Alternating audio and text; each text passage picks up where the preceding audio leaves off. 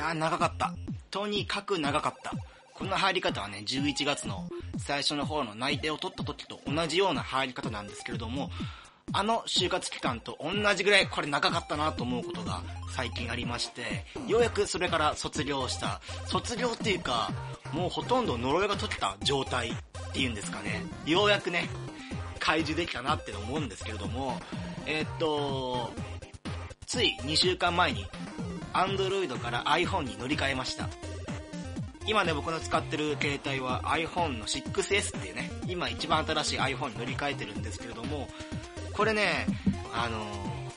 ー、Android がダメだから iPhone に乗り換えたとか、そういうことじゃないんですよ。そういう Android と iPhone 間での機種間の戦争がしたいわけじゃないんですよね。あの、僕のね、使って、使っていた元のスマートフォン、ドコモの、えーっと、アクオスフォン。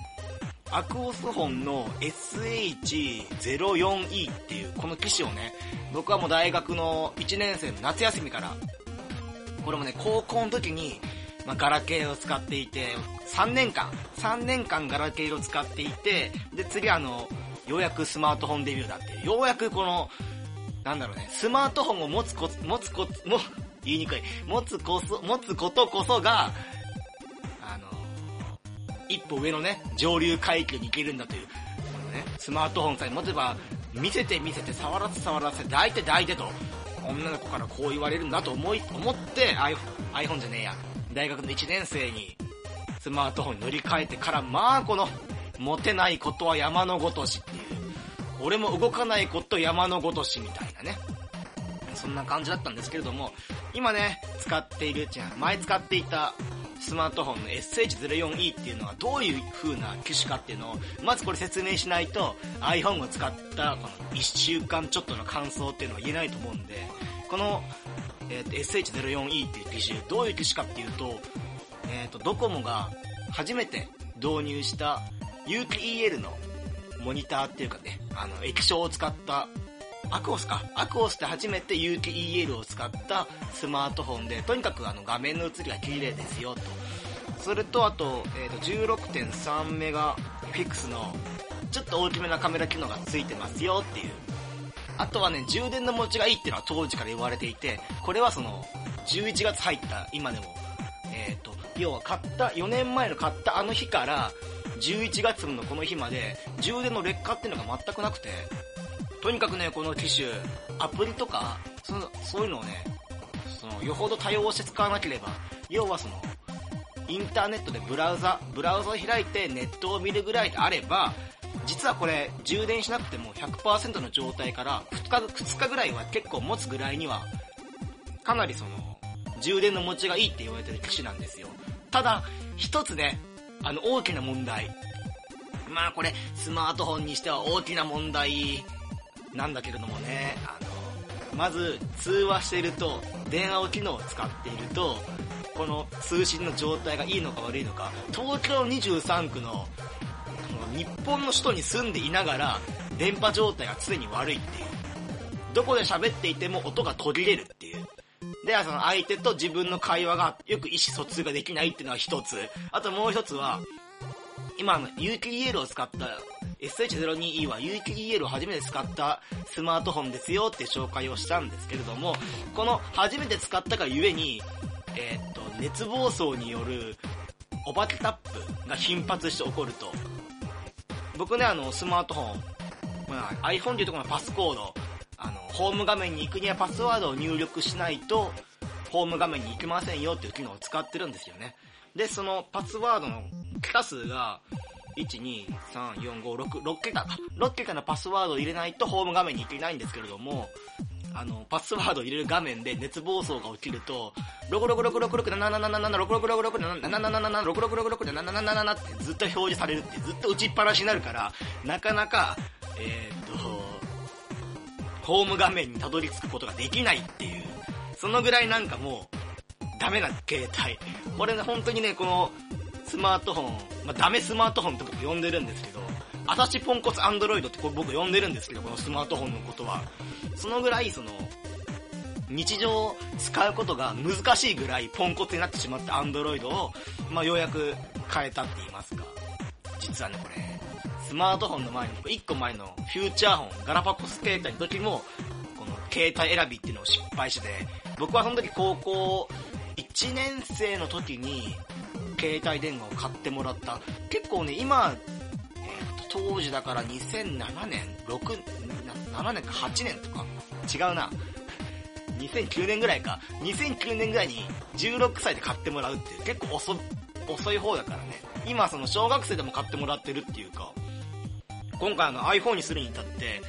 家族で丸ごと、今契約してるドコモから iPhone じゃないや、au に他社間の乗り換えをすることで家族全員が割引が効くっていうサービスがあるから、僕もついでに家族の一員として、一応ね、あの、意味語でしたけど、あの、は、母親が獄中出産で生まれた、意味語と呼ばれた僕ですけれども、家族の一員として認めてもらえたので、えー、家族丸ごと au に乗り換えようってことになって、まあ、au に乗り換えたんだけれども、妹がね、まだ中学校2年生なのにもかかわらず、ついでに iPhone を買ってもらえるっていう、あれみたいな。僕の時高校1年生で、あの、フューチャー本でしたけれどもっていう、そういうちょっと嫉妬心嫉妬心があるんだけど、妹に嫉妬心抱くなよ、そんなことで。くだらないな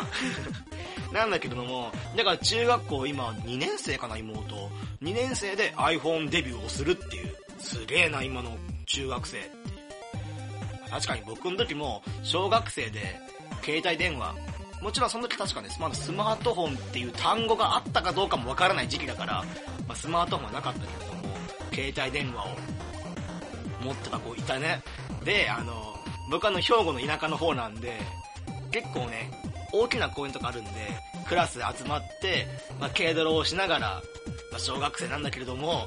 軽泥中って結構ね、まあ、ずっと鬼ごっこのように走り回ってるってわけじゃなくて、逃走中のような、結構あの、隠れて、まあ、やり過ごすみたいなことがあるんだけど、その時にね、僕の友達の米田、米田くん、米田くんっていう子が、買ってもらったばかりの携帯電話を開いて、まだ12歳、13歳ですよ。その時に、あの、僕に、無料エロ動画のサンプルのね、AV のサンプルを携帯電話で見せてくれるっていう、そういう子だったよ、米田くんは。多分ね、僕の初、そういう、今のセクシー女優って言うんですかね。そういう、のデビューは米田くんが見せてくれた和室の中で体操服、ブルマを着た体操服の、今見たら、今考えたら24、5、6は行ってるんじゃないかと思われる女性の、そういう映像を見せてもらった。もう和風、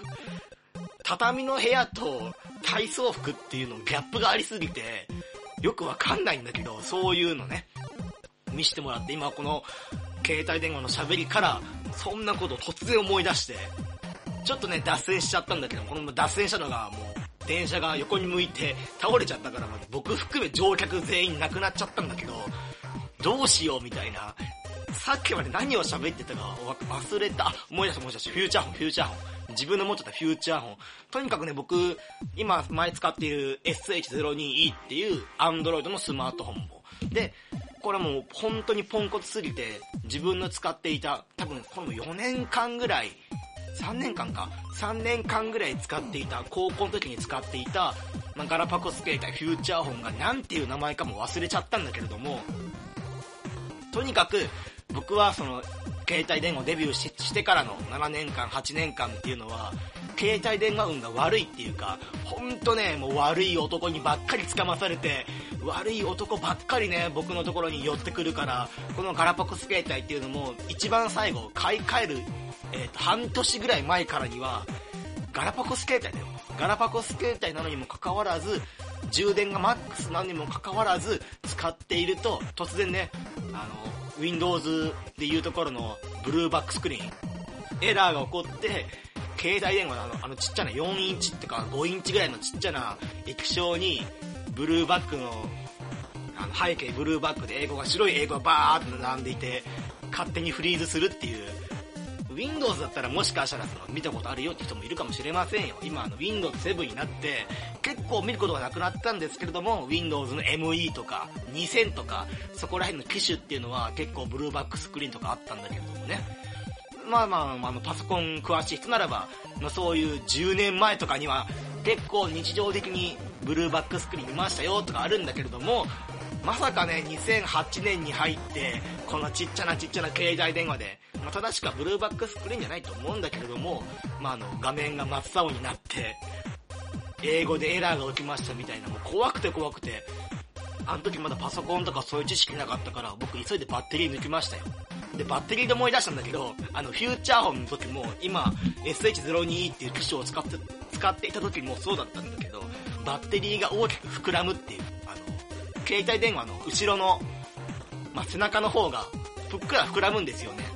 あの、フューチャーホンの時もそうだった。多分、プレデターが僕のフューチャーホンとかスマートフォンに乗り移っていたから、ぷかーって膨らんで、多分あのまま放置していたら、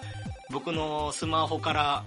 宇宙人が出てきて、あいつらが世界を支配するんだろうなと思ったから、すぐにドコモに出して、戻って、まあそれからね、なかなか、バッテリーが膨らむってことなくなったんだけれども、とにかくそういうバッテリーは膨らむわ、中国だったら爆発、スマートフォンが爆発しましたっていう事件が起きて、その時触っていた僕の右腕がぶっ飛ぶみたいな、そういうに報道とかがされていたぐらいには、とても危ない機種を使っていましたね。ちょっとね、あの、スマートフォンのゲームとかを触っていると、あの、スマートフォンが触れなく、触れなくなるぐらいにはあったかくなるっていう、あの、ケースとかをね、スマートフォンのケースとかをしていると、あったかくなりますよとかそういう人はいるんだけど、僕の SH02E はずっと裸で使っていたので、全然ね、あの、あったかくなる、あったかくなる原因、あの、熱のね、排気する口とかもね、塞いでいるわけじゃないのにもかかわらず、熱くなってね、触れなくなるっていうことがありましたね。ただね、この機種ね、1個だけいいところがあったのは、4年間使っていて、何度もね、何度も何度も高いところから落としているのにもかかわらず、液晶が割れないっていう。あの、保護シールとかを貼ってるわけじゃないのにもかかわらず、画面がね、一回もね、ひびが入んなくて。今逆に心配なのが、iPhone ってなんかひび割れ率っていうんですかね。結構なんか液晶が脆いイメージがあるんで、ちょっとね、ふとした瞬間に、ポロって落として、すぐに液晶にひびが入ったら嫌だなぐらいのことしか考えてないっすね、今は。いやーでも、このスマートフォン、丈夫だった、本当に。4年間使っていて、まあ、確かに、確かに熱暴走によるお化けタップの品質により、パスワードの入力画面が66667777666677入れねえよみたいなことは何度かあったし、あの、背中の方はバッテリーが膨らんで、なんか、僕のスマートフォン、白色のやつ使ってんのに、後ろなんか黒いな、みたいなことも何度かあったけど、さすがに怖くて、スマートフォンをドコモショップに出したけれども、だけれども、画面のひび割れ、あの、液晶の頑丈さと、あとは充電の持ちだけ良かった。SH02E。で、今 iPhone に買いまして、iPhone に買いましてね、1週間、2週間経ちましたよ。だから iPhone ね、今変えたばっかりで、結構何やっていいかわからないっていうのが一つかな。あの、いろんな便利なツール、もともと入ってるツールとかもあるんだけど、見ないツールとか、まあ見ないアプリか。もともと買った時から iPhone にプリインストールされてるやつって、なんか消せないんだよね。なんかそれがすごい不便だなっていう。消せるアプリと消せないアプリがあって、消せないアプリとかもなんだろうね、僕の使ってたドコモの Android の方は、消せないアプリとかも、あの画面上からは消せるんだけれども、設定から呼び戻すことができますよっていう、そういう機能があって、そのおかげで僕あの、最後 SH02E、スマートフォンは最初のホーム画面とかを結構カスタマイズしていて、それが結構おしゃれで良かったんだけど、iPhone はね、そういうカスタム要素に関してはかなり弱いかなっていう。もしかしたらガジェットとかで、Apple Store えー、と iPhone だからアプリストアか。アプリストアの方をちゃんと見たら、そういう機能とかもあるのかなと思うんだけど、まあ、できれば初期からそういうのは装備していってほしいなっていうのはあるね。まあ、もちろんあの SH02E も iPhone の方も今のところ、まあ、Android で言うところのルートか、えっ、ー、と iPhone で言うところの、えー、脱獄とかはあんまりする気がなくて、ちょっとね、さすがに僕買って2週間のものを脱獄させて、あの、プリインストールのアプリとかを消すっていうのが、ちょっとね、怖くてできないかな。あの、保証の対象外になるのは嫌なんで、あんまりね、なかなか触ることできないんだけど、このプリインストールされてる株価とか、僕あの、興味ないんで、消したいんだけど消し方が全くわからないっていう。ウォレットとかね。あと iPhone 6S は、えっと、Apple Watch と同期できるようなアプリが最初からプリインストールされてて、いやー、いらないなっていう。まだまだ Apple Watch がね、ちょっと古いっていうか、古くはないんだけど、ちょっとね、まだ買う気になれないかなって。これ何と似てるかっていうと、iPhone が初めて日本にやってきた時、iPhone 3G、2008年、僕の高校の1年生の時、あの時に、えっ、ー、と iPhone の 3G っていうのが日本にやってきて、まあ、その頃には多分、スマートフォンがちょ、ちょこちょこ出始めた時ぐらい。で、スマートフォンがちょっとかっこいいよぐらいの時かな。多分結構もう、日本用のスマートフォンのアプリとか、着歌とかね、いろんなのにも対応しているんだけだけれども、iPhone は、まあ全く対応せずに 3G で日本に来て、結構ね、まあ、まだその時僕、スマートフォンでもなければ、あのブルーバックスクリーンが出ると呼ばれている、あのガラパコスケールを使ってた時期だから、そういうガジェット系には全く詳しくなかったから、あんまりね、その当時どういう状況かっていうのは、ちょっとね、あの、想像できないっていうか、ただ、高校で、肌で感じた感想としては、僕あの、図書部、図書部にちょっとだけね、2週間だけ所属していて、暇だから遊びに行った程度なんだけど、放課後そこの、ま、図書館、えっ、ー、と、高校の図書館に行って、当時考えたら何の活動をしてるか分からなかったけどね、図書部っていうのは。なんか普通のね、学校だったら、図書部っていうと、なんだろうね、しかも文芸部でもないからね、図書部ってなんだよっていう、うちの高校、4年前に卒業したうちの高校、大学入ってから分かったわ。確かに文芸部とか、まあ、漫画研究会、漫画、まあ、制作部みたいな、そういう部活動は逆になかったからね、うちの高校。よくわからない図書部っていうのがあって、図書部ってなんだよみたいな。友達と一緒に行って、その時に、そこの図書部の、図書部ってほんと、小学生かな？と図書部の会長じゃないや。部活動だから、まあ、部長か。部長が持ってた iPhone3G っていうの見せてもらったんだけど、なんかね、ダサいっていうか、今の iPhone6S 僕持ってるからわかるんだけど、6S とか 5S の厚みが倍ぐらいあったよね、確か。倍ぐらいあって、モニターの大きさ、液晶の大きさっていうのが 6S の半分ぐらい。で、何のアプリ入ってるのかなと思ったら、そのニコニコ動画を見るためのアプリが入っていたりとかね。なんかね、2008年の夏ぐらいかな。その時ぐらいに、まあ日本に入ってきた iPhone。あの時に、あの、明日から iPhone が出ますよって時に、すぐに買いに来た人ってすごいよね。要は人柱みたいなもんでさ、どんなものかもわからないものに食いつくっていうのはすごいよね。初めて、僕がね、あの、歴史上で尊敬してる人、まあみんな、みんなはね、あの、織田信長とか、明智光秀とか、目は、まあ海外の方に目を向けると、まあそういう、アンサー数値もう僕の知ってる限りの歴史上の人物の箱はもうないですけども、もうね、他に引き出しないですよ。明智光秀、織田信長、アウンサー数値みたいな。シンガポールのね、初めての首相みたいなアウンサー数値だっけ？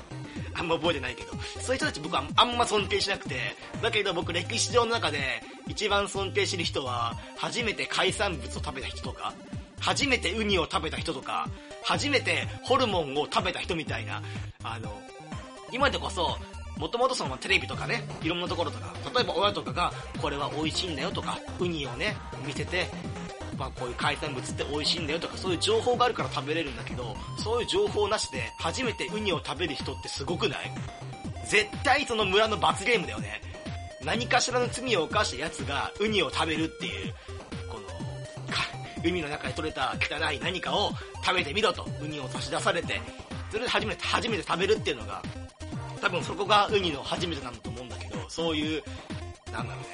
初めてものを食べるであるとか、今の iPhone とかの初めて iPhone 買うとか、すごいよねっていう。で、今はね、そういうのは何何かなと思ったら、初めて Apple Watch を買う人ね。今この 6S に入っている Apple Watch のアプリ、携帯電話じゃないや、えっ、ー、と、ちょっとね、もう、腕時計っていうのが、社会人とか、まあ、成人のマストなものじゃなくなった今、まあ、携帯電話であるとか、スマートフォンがあるから、別に時計を見るぐらい、もう携帯電話で済ませばいいんじゃないかとか、まあ、その社会のマナーとしてつけてる人はいますぐらいの時に、時計マニアとかはね、まあ、懐中時計とかいろいろあるから、そういうマニアの人とかは、まあ、ロレックスとかね、まあ、そういう僕の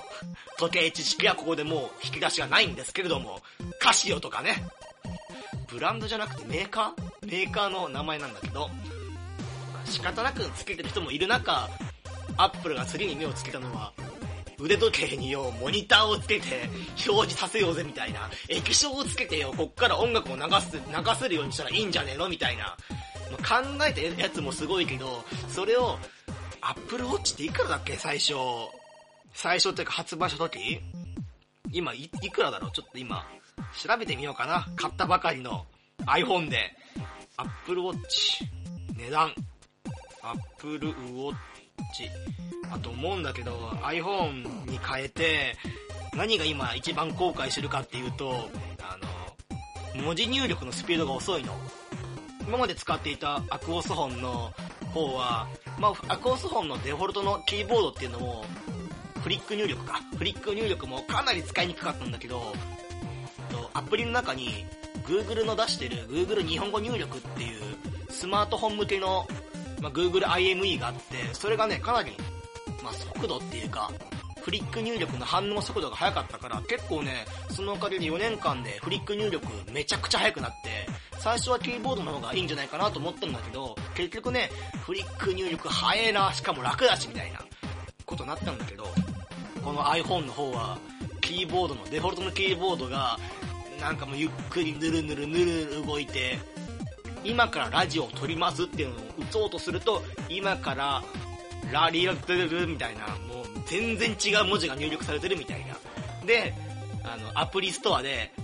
あの、Google 様のことだし、Google の日本語入力あるかなと探してみたらこれがないっていう。なんで世界の Google、僕はもう頭の中では Google と Amazon が Google、Amazon、もう YouTube ゲットしてるから YouTuber なしとしておいて、Google、Amazon が手を組めば世界征服ができると思思ってるぐらいには Google の力すごいと思ってんのに、なんで iPhone の方には出さないんだろう。キーボード。すごくね、出してほしい。今もうすごくイライラするもん、文字入力してると。えー、っと、Apple Watch 戻りました、話が。Apple Watch の方が値段、これ訳あり品じゃん。今これ Apple Watch 1500円って書いてんだけど、違う違う違う。1500円じゃない。えー、っと、Apple Watch、公式見ましょう、公式。なんかちょっと怪しいサーチに繋がっちゃったよ。出ました、Apple Watch 42,800円。たっけー !42,800 円って。おいおいおい、PS4 買えるじゃん、この時計。この時計買わなきゃ、買えるじゃん、PS4。しかもあれだな、あの、液晶がついててゴムバンドみたいになってて、高級感あんまりないね、Apple Watch って。今こうやって画像を見てるけど、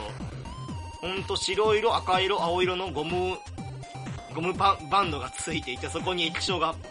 おまけ程度についてるみたいな。なんだろうなただこれもね、今、こんな俺ダセーなとか、ゴムバンドに液晶液晶がついてるだけじゃんとか言ってるけれども、今2008年 iPhone3G が日本で登場して、その時僕も、こんなの流行んねえよ。ああ、ついに Apple やっちまったなと思ってるんだけど、それからまあ iPhone3G、4、4S ぐらいから、4の S ぐらいから突然、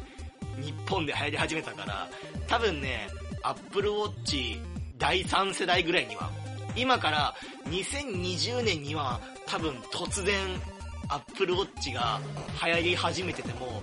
なんだろうね、多分驚きはしないかな。ああ、これも作戦か、みたいな。最初ちょっとこ、こけたように見せるのは、作戦なんだなっていう。亡きジョブスの、あいつの作戦なんだなっていうのはね、思っちゃうかな。まあ、ただね、今言えることは、Apple Watch は買わないし、iPhone のキーボード入力はやりにくいっていうことぐらいかな。いいぐらいに喋ったんで、いいぐらいに僕の、あの、今まで使ってきたえーと、携帯電話とスマートフォンの7年間の愚痴が喋れたんで、僕はもうそろそろゲームの話がしたいかなってことで、えーと、ジングルの後、えー、ゲームの話今日もしていきたいと思います。よろしくお願いします。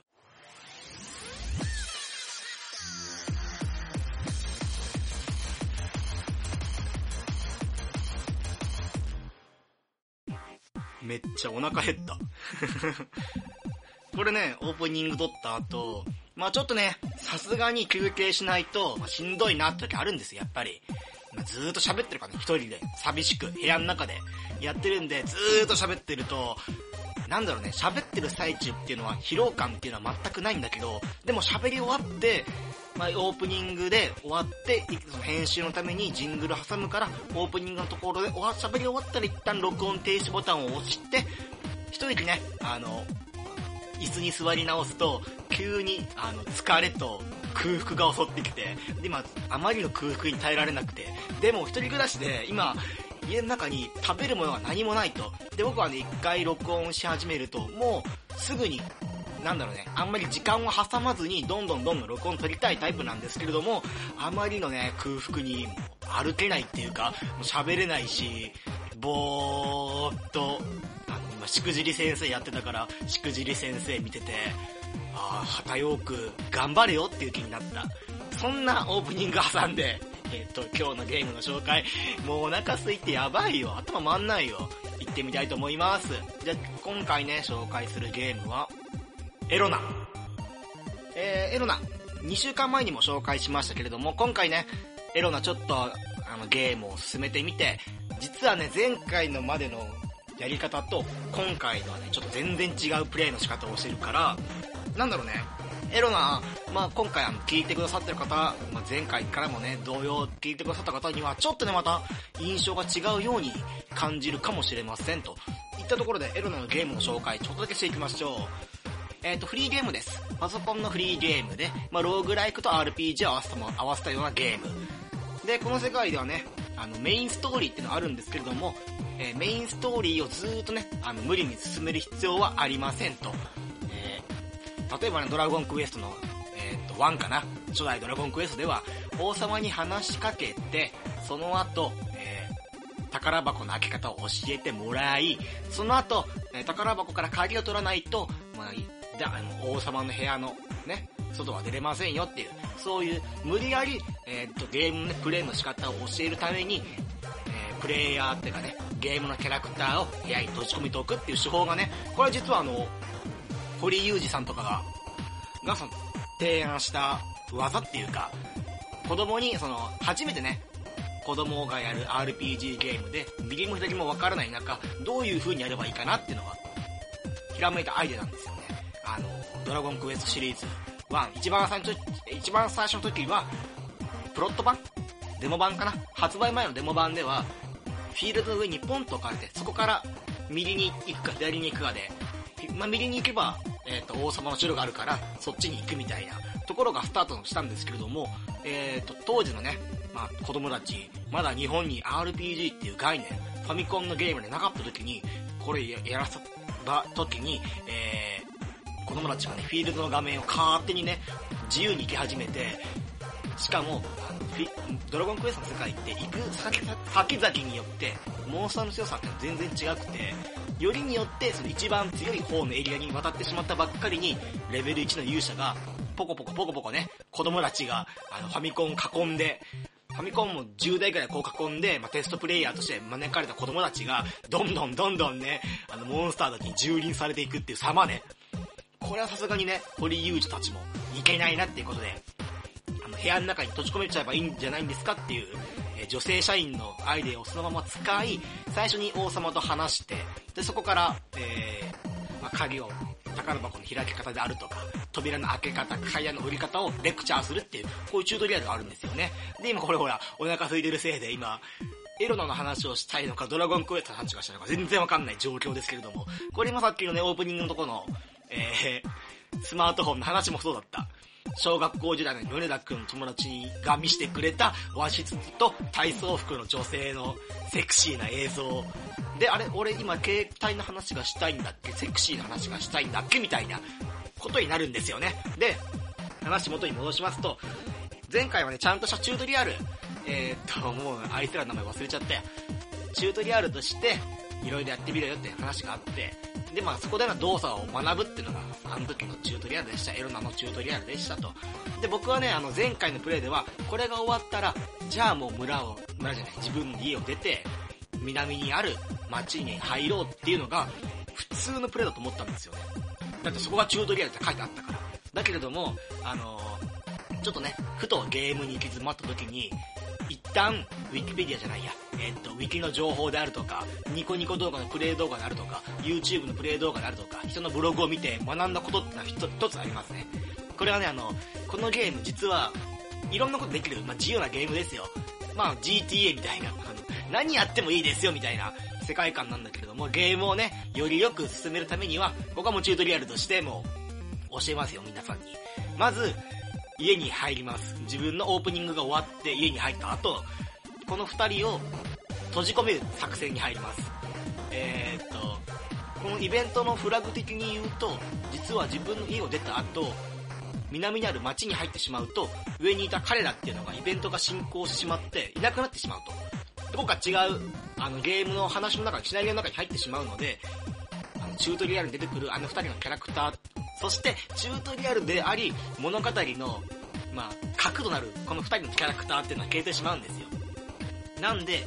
下にあるベルニースっていう街を無視して、他の街に行き、そこで、他の街の依頼をどんどん受けていくんです。最初のベルニースに入るって依頼を、依頼とかは全部弾いて、これベルニースに入ってしまうと、あの、街のね、えっ、と、メインのシナリオが進んでしまうので、えーと、家にいた、あの二人はどこかに行ってしまうと。だけれども、ベルニースっていう街に入りさえしなければ大丈夫っていうことを知って、まずはそこで、えーベルニースに入らずに、いろんな街の依頼をこなしていき、えっ、と、1万2000ゴールド貯めましょうと。分かったこと1万2000ゴールドね。えー1万2000ゴールドだから、まあ、まあ、運搬とかね、えー、護衛とか、あと野菜を取る任務とか、そういうのを重ねていって、1万2000ゴールド貯まりましたと。ああ、ようやく貯まった、ようやく貯まったと。で、次何やるんだろうと思って、今度はあの、ダルフィーっていう、あの、まあ、ギャングの街ですね、要は。うん、ならず者がいっぱいいるギャングの街に行きましょうと。そこに、え赤い花のノエルという女性がパブにいますと。ほうほうほう。これウィキ見ながら、ほうほう、パブに女性があるとどうするんだろうと思って見てみたら、次に書いてあったその、攻略ウィキの情報を読んでいくと、1万2000ゴールドを使って、えー核爆弾を手,、えー手に入れ、その核爆弾をを自宅で爆発させましょうと。ん？あれ？みたいな。まあ、さっき言ったように、核爆弾を落とすっていうことは、しかもあの、ベルニースに寄ってないんで、ゲーム的には僕が1万2000ゴールド稼ごうと、まあ、5万ゴールド稼ごうと、あの、ロミアスと、あともう一人隣にいた女の子っていうのは、ずっと僕の家にずっと居候してるんですよ。まあ、ゲーム内時間で言うともう1ヶ月2ヶ月経ってんのにもかかわらず、あいつらはずっと俺の家にいるって、居候かな俺のっていう。そんな感じなんだけど、えーこの二人に落とすドロップ品っていうのは、序盤ゲームを進める上で、かなり重要なアイテム、かなりゲームが進行しやすくなるようなアイテムが落ちているので、これを拾いましょうって書いてあるんですよね。ほう、みたいな。そこまで言うんであれば、1万2000ゴールド払って、ノエルから、えっ、と、核爆弾をゲットし、先週、先々週か。先々週も言ったけど、この核爆弾と、まあ、日本刀と拳銃とか、なんかもうどんな世界観がよくわかんなくなってきたからね。ついに。まあまあまあ、あの、日本刀と、まああとファンタジー世界よくあるのマテリアル式のね、なんか拳銃みたいなところまでは、もしかしたらファイナルファンタジータクティクスあたりでよくあるかもしれないんだけど、その上に核兵器まで出ちゃ、出ちゃうと、おいおいこれ戦争ができるぞみたいな。本当にね。で、しかも、あの、ゲームの攻略劇的には、この核兵器っていうのは自分の家家で落とせって書いてるんだけど、ゲームの文章っていうか、ノエルっていう、あの、僕に核兵器をくれた、核爆弾をくれた、アトミックボムをくれた人の話をよく聞いてみると、これをヨミンという、ヨミンじゃないや、えっ、と、首都パルミアか。パルミアで落とせと。パルミアに赤い花を咲かせろって書いてあって、ん？みたいな。これ本格的に俺、犯罪者の仲間入りかな？みたいな。ところでね。しかも、あの、重いんですよね。核兵器。核爆弾が。当たり前ですけど。僕のインベントリには、重量が、確かね、あの時だから、90ぐらいのインベントリしかないのにもかかわらず、核爆弾を持って歩こうと思うと、核爆弾の重さが350っていう、おいおいめちゃくちゃ重いなっていう。めちゃくちゃ重いがゆえに、このアイテムを取得すると歩けないんですよね。じゃあどうしよっかなと思って。攻略域見たら、あの、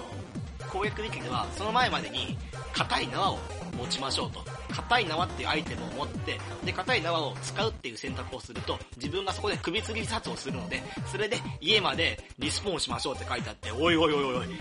チュートリアルなのに物騒なことさせんなこのゲームっていう。だけど、その時、運悪く持ってなくて、あの、硬い縄を、自殺するようなアイテムを持ってなくて、あ、これどうしようかな、さすがに、これ持たずに死んじゃうと意味ないしなと思って。で、そしたらこの、エルマの世界にいろんなね、コマンドがあって、その中に体当たりっていうコマンドがあって、えー、プレイヤーじゃないや。ノンプレイヤーキャラクター NPC に体当たりを2回すると、このノンプレイヤーキャラクターと敵対情報、え、ごめんなさい、敵対状態になるので、この敵対状態になったノンプレイヤーキャラクターに殺されましょうと。で、大体ノンプレイヤーキャラクター、村にいるノンプレイヤーキャラクターはめちゃくちゃ強いです。あの、まあ、自分のね、レベルが上がれば、まあ、負けることがないとか、ただの村人とかね、だとすると結構勝てるんですけれども、あの、ギルドの天使であるとか、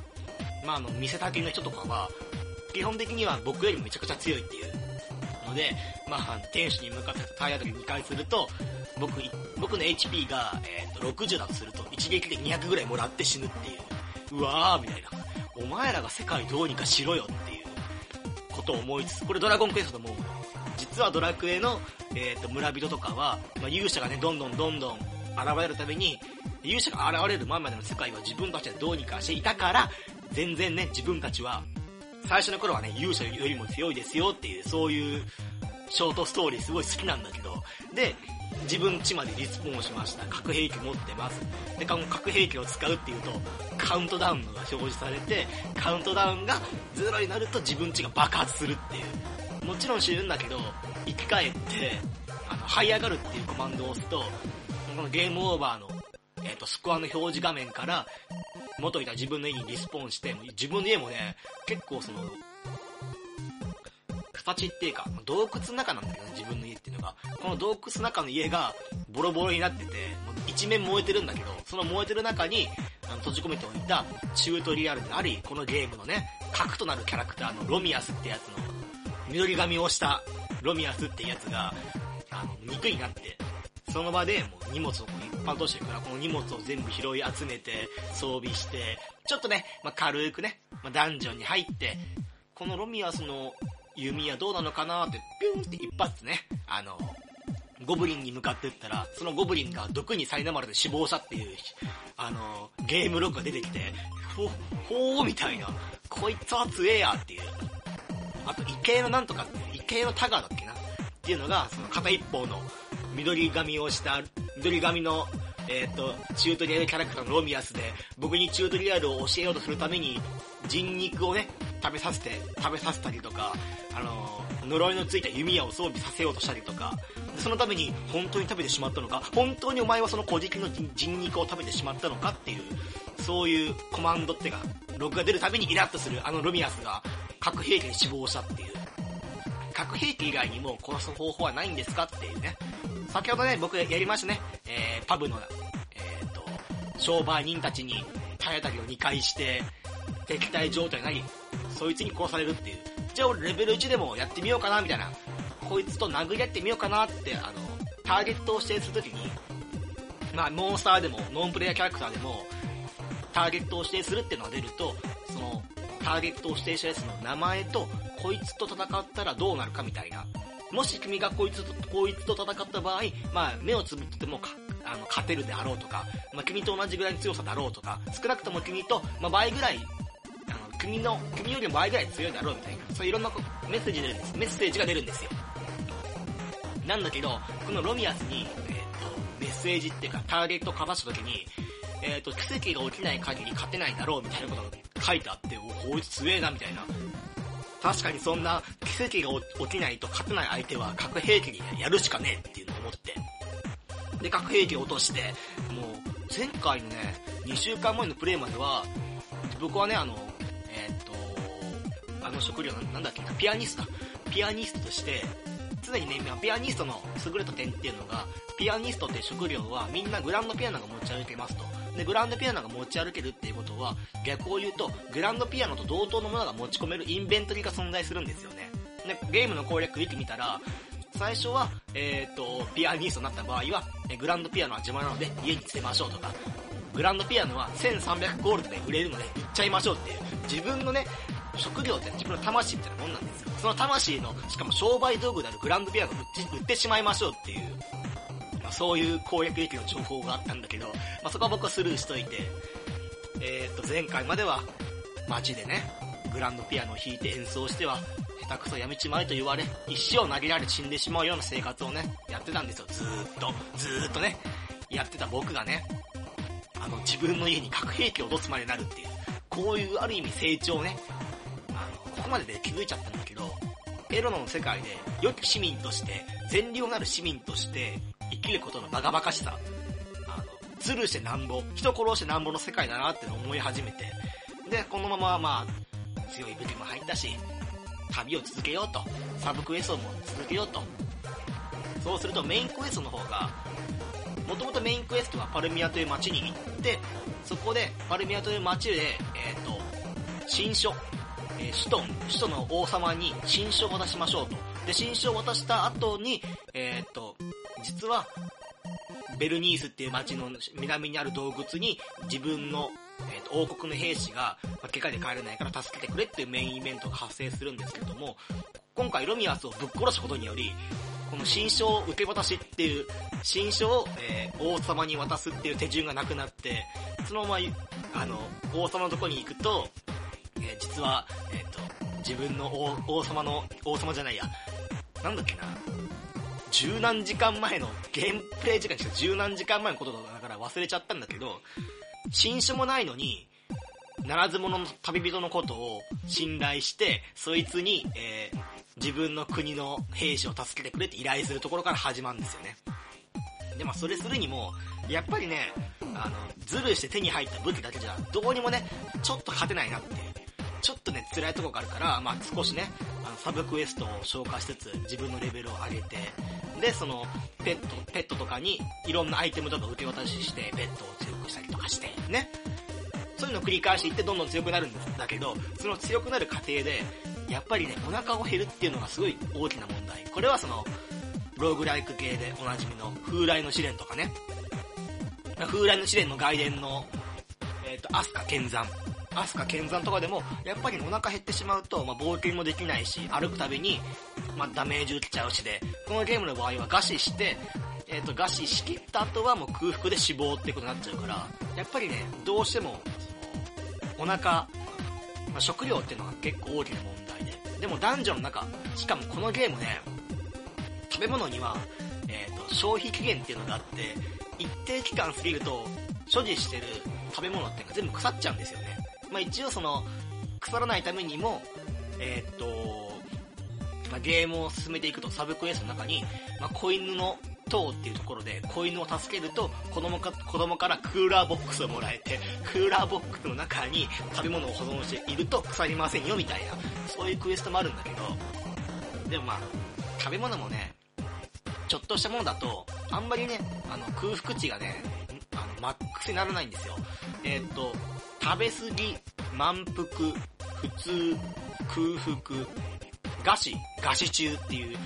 何段階か分かれてるんですよね。お腹のヘルメーターっていうのが。で、この餓死中になってしまうと死んでしまうと。で、餓死中の中に、例えばパンを食べてしまうと。普通のパンを食べました。まあ、餓死かな。普通の餓死の時にパンを食べました。そうすると、餓死するまでお腹減ってるっていうことは、あの、人間の体、胃がね、ちゃんとした状態じゃないんですよ。なんで胃がちっちゃくなってしまう。あの、胃がびっくりして、ちょっと、ちょっとした豆とかを、拾った豆とか食べても全部吐いちゃうんですよね。そこら辺なんかすげえリアルに作ってんなっていう。実際の人間もそうで、胃がちっちゃくなった時に食べちゃうとびっくりして胃が受け付けなくて全部吐いちゃうと。それを再現してるせいで、吐いた後っていうのは、あの、餓死中になってしまうっていう。おいおいおい大丈夫かこのゲームっていう。何度か繰り返し食べてね、自分を満腹にするんですけれども。まあ、餓死中から、ま満腹になったっていうのはちょっと難しいっていうか、いくつかのアイテムを消費しなきゃいけないと。で、でも、あの、自分が冒険していく中で、まあ、例えばダンジョンとかに入っていろんなアイテムを集めたいっていう風な人もいっぱいいるから、あんまりね、いっぱいいろんな、その食料アイテムって持ちたくないと。で、そうした中ね、このゲーム、えー実は、人、人肉フィートっていうのがありまして、えーっと、普段ね、人人肉、あの、これは、チュートリアル中でもあるんですけれども、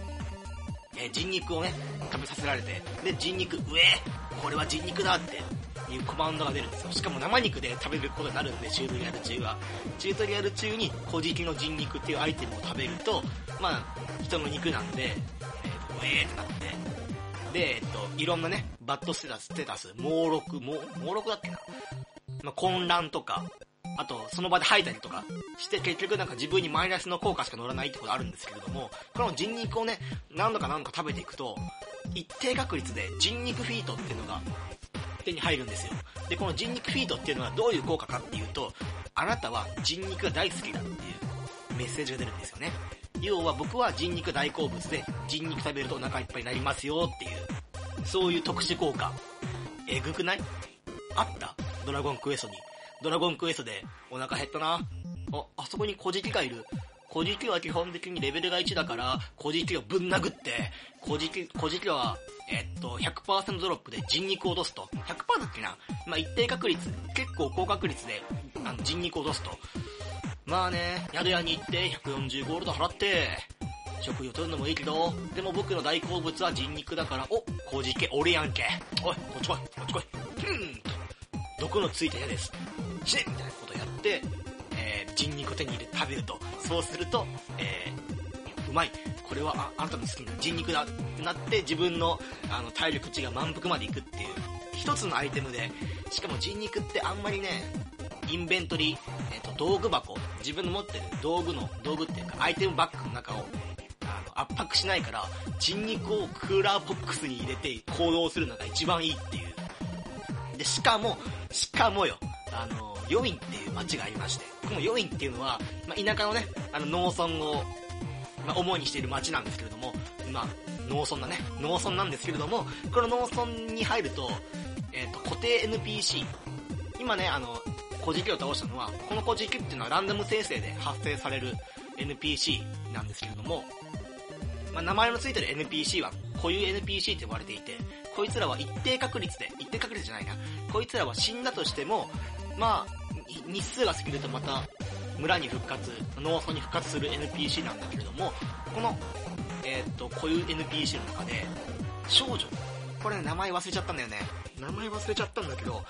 自分にその村に入ると絶対に付きまとってくる少女が出てくると。で、この少女っていうのはレベル1の判定だから、あの、古事記と同じぐらいの強さですよ、と。で、えーっと、この少女は100%人肉をドロップします。で、先ほど言いました NPC を倒しても一定時間、村の外で一定時間経つと少女が復活します。はい、ザツライト。そうですね。えー、100%人肉を落とすのであれば、その少女を狩り殺して、クーラーボックスに入れて行動するのが一番美味しいですと。えーと、なんちゅうゲームだっていう。他の人から見たらすげえビビるけどね。